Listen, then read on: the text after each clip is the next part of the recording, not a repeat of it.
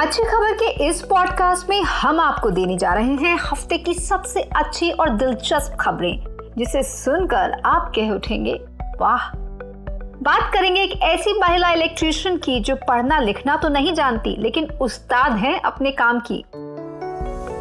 बताएँगे आपको कहाँ खुल रही है इंडिया की पहली नाइट स्काई सैंक्चुरी जहाँ रात रहेगी हमेशा सितारों से रोशन। और आपको लिए चलेंगे एक ऐसी सब्ज़ी मंडी जो कुछ अलग करके बचा रही है। ढाई लाख रुपए का बिजली बिल। वेज वेस्ट से बिजली बनाने की अनोखी पहल हुई है यहाँ। आप सुन रहे हैं अच्छी खबर पॉडकास्ट हमारी होस्ट रुचा जैन कालरा के साथ। देश और दुनिया से जुड़ी पॉजिटिव खबरों को सुनने के लिए अच्छी खबर पॉडकास्ट को फॉलो करना ना भूलें। पॉड वन प्रोडक्शन क्या आपने किसी महिला को इलेक्ट्रीशियन का काम करते देखा है? वो भी फुटपाथ पर। हुनर ऐसा कि हर दिन एक हज़ार से पंद्रह सौ रुपए तक आसानी से कमाती हैं।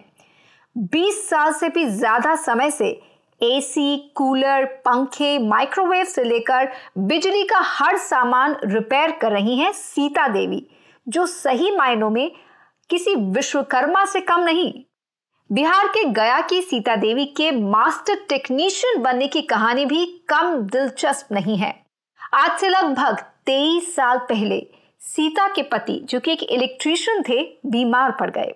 पति के कमाते कभी किसी चीज़ की कमी नहीं थी, लेकिन पति के बिस्तर पकड़ लेने पर कमाने खाने की सारी ज़िम्मेदारी सीता देवी के कंधों पर आ पड़ी। छह लोगों का घर चलाना आसान नहीं था काला अक्षर भैंस बराबर जैसी स्थिति थी।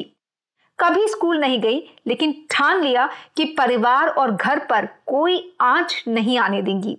घर का चूल्हा चौका कर हर रोज फुटपाथ पर अपनी दुकान सजाने लगी। आस पड़ोस वालों ने जमकर ताने कसे, लेकिन किसी की परवाह नहीं की सीता ने मौसम की थपेड़ों से जूझते हुए सर्दी, गर्मी, हर चीज़ को ताक पर रखकर बस दिन रात काम किया। पति ने बिस्तर से बैठे बैठे सीता को काम के गुर सिखाए और सीता ने सब कुछ ऐसे दिमाग में बिठाया कि आज लोग उनके काम के कायल हैं। आज सीता देवी न सिर्फ़ छह लोगों के परिवार को अच्छे से चला रही हैं, बल्कि एक बेटी को स्कूल पढ़ाकर उसकी शादी कर दी। बाकी तीन बच्चे भी स्कूल जा रहे हैं। पति का इलाज भी करा रही हैं। सीता देवी ने साबित कर दिया है कि आगे बढ़ने के लिए हुनर यानी स्किल से पहले हिम्मत चाहिए। चट्टान जैसे इरादों के आगे हर मुश्किल घुटने टेक देती है। इंस्पिरेशन की मिसाल बनी सीता देवी को बिहार सरकार ने साल 2010 में सम्मानित किया था और पचास हज़ार का नगद इनाम दिया था।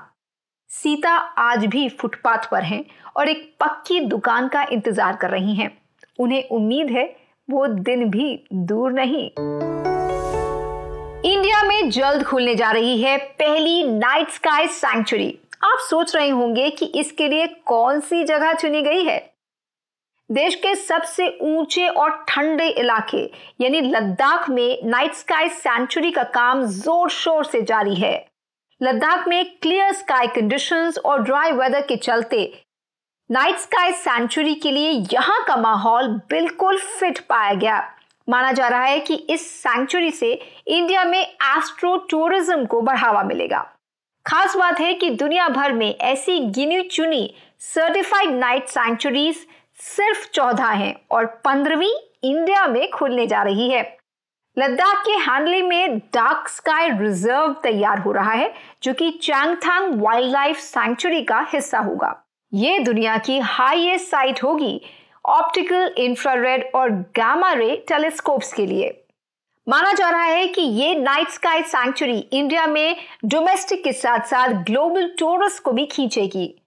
ये नाइट स्काई सैंक्चुरी लद्दाख में 3500 मीटर की ऊंचाई पर बनाई जा रही है। यहाँ गर्मियों में दिन के दौरान औसत पारा 25 डिग्री सेल्सियस तक पहुँच जाता है।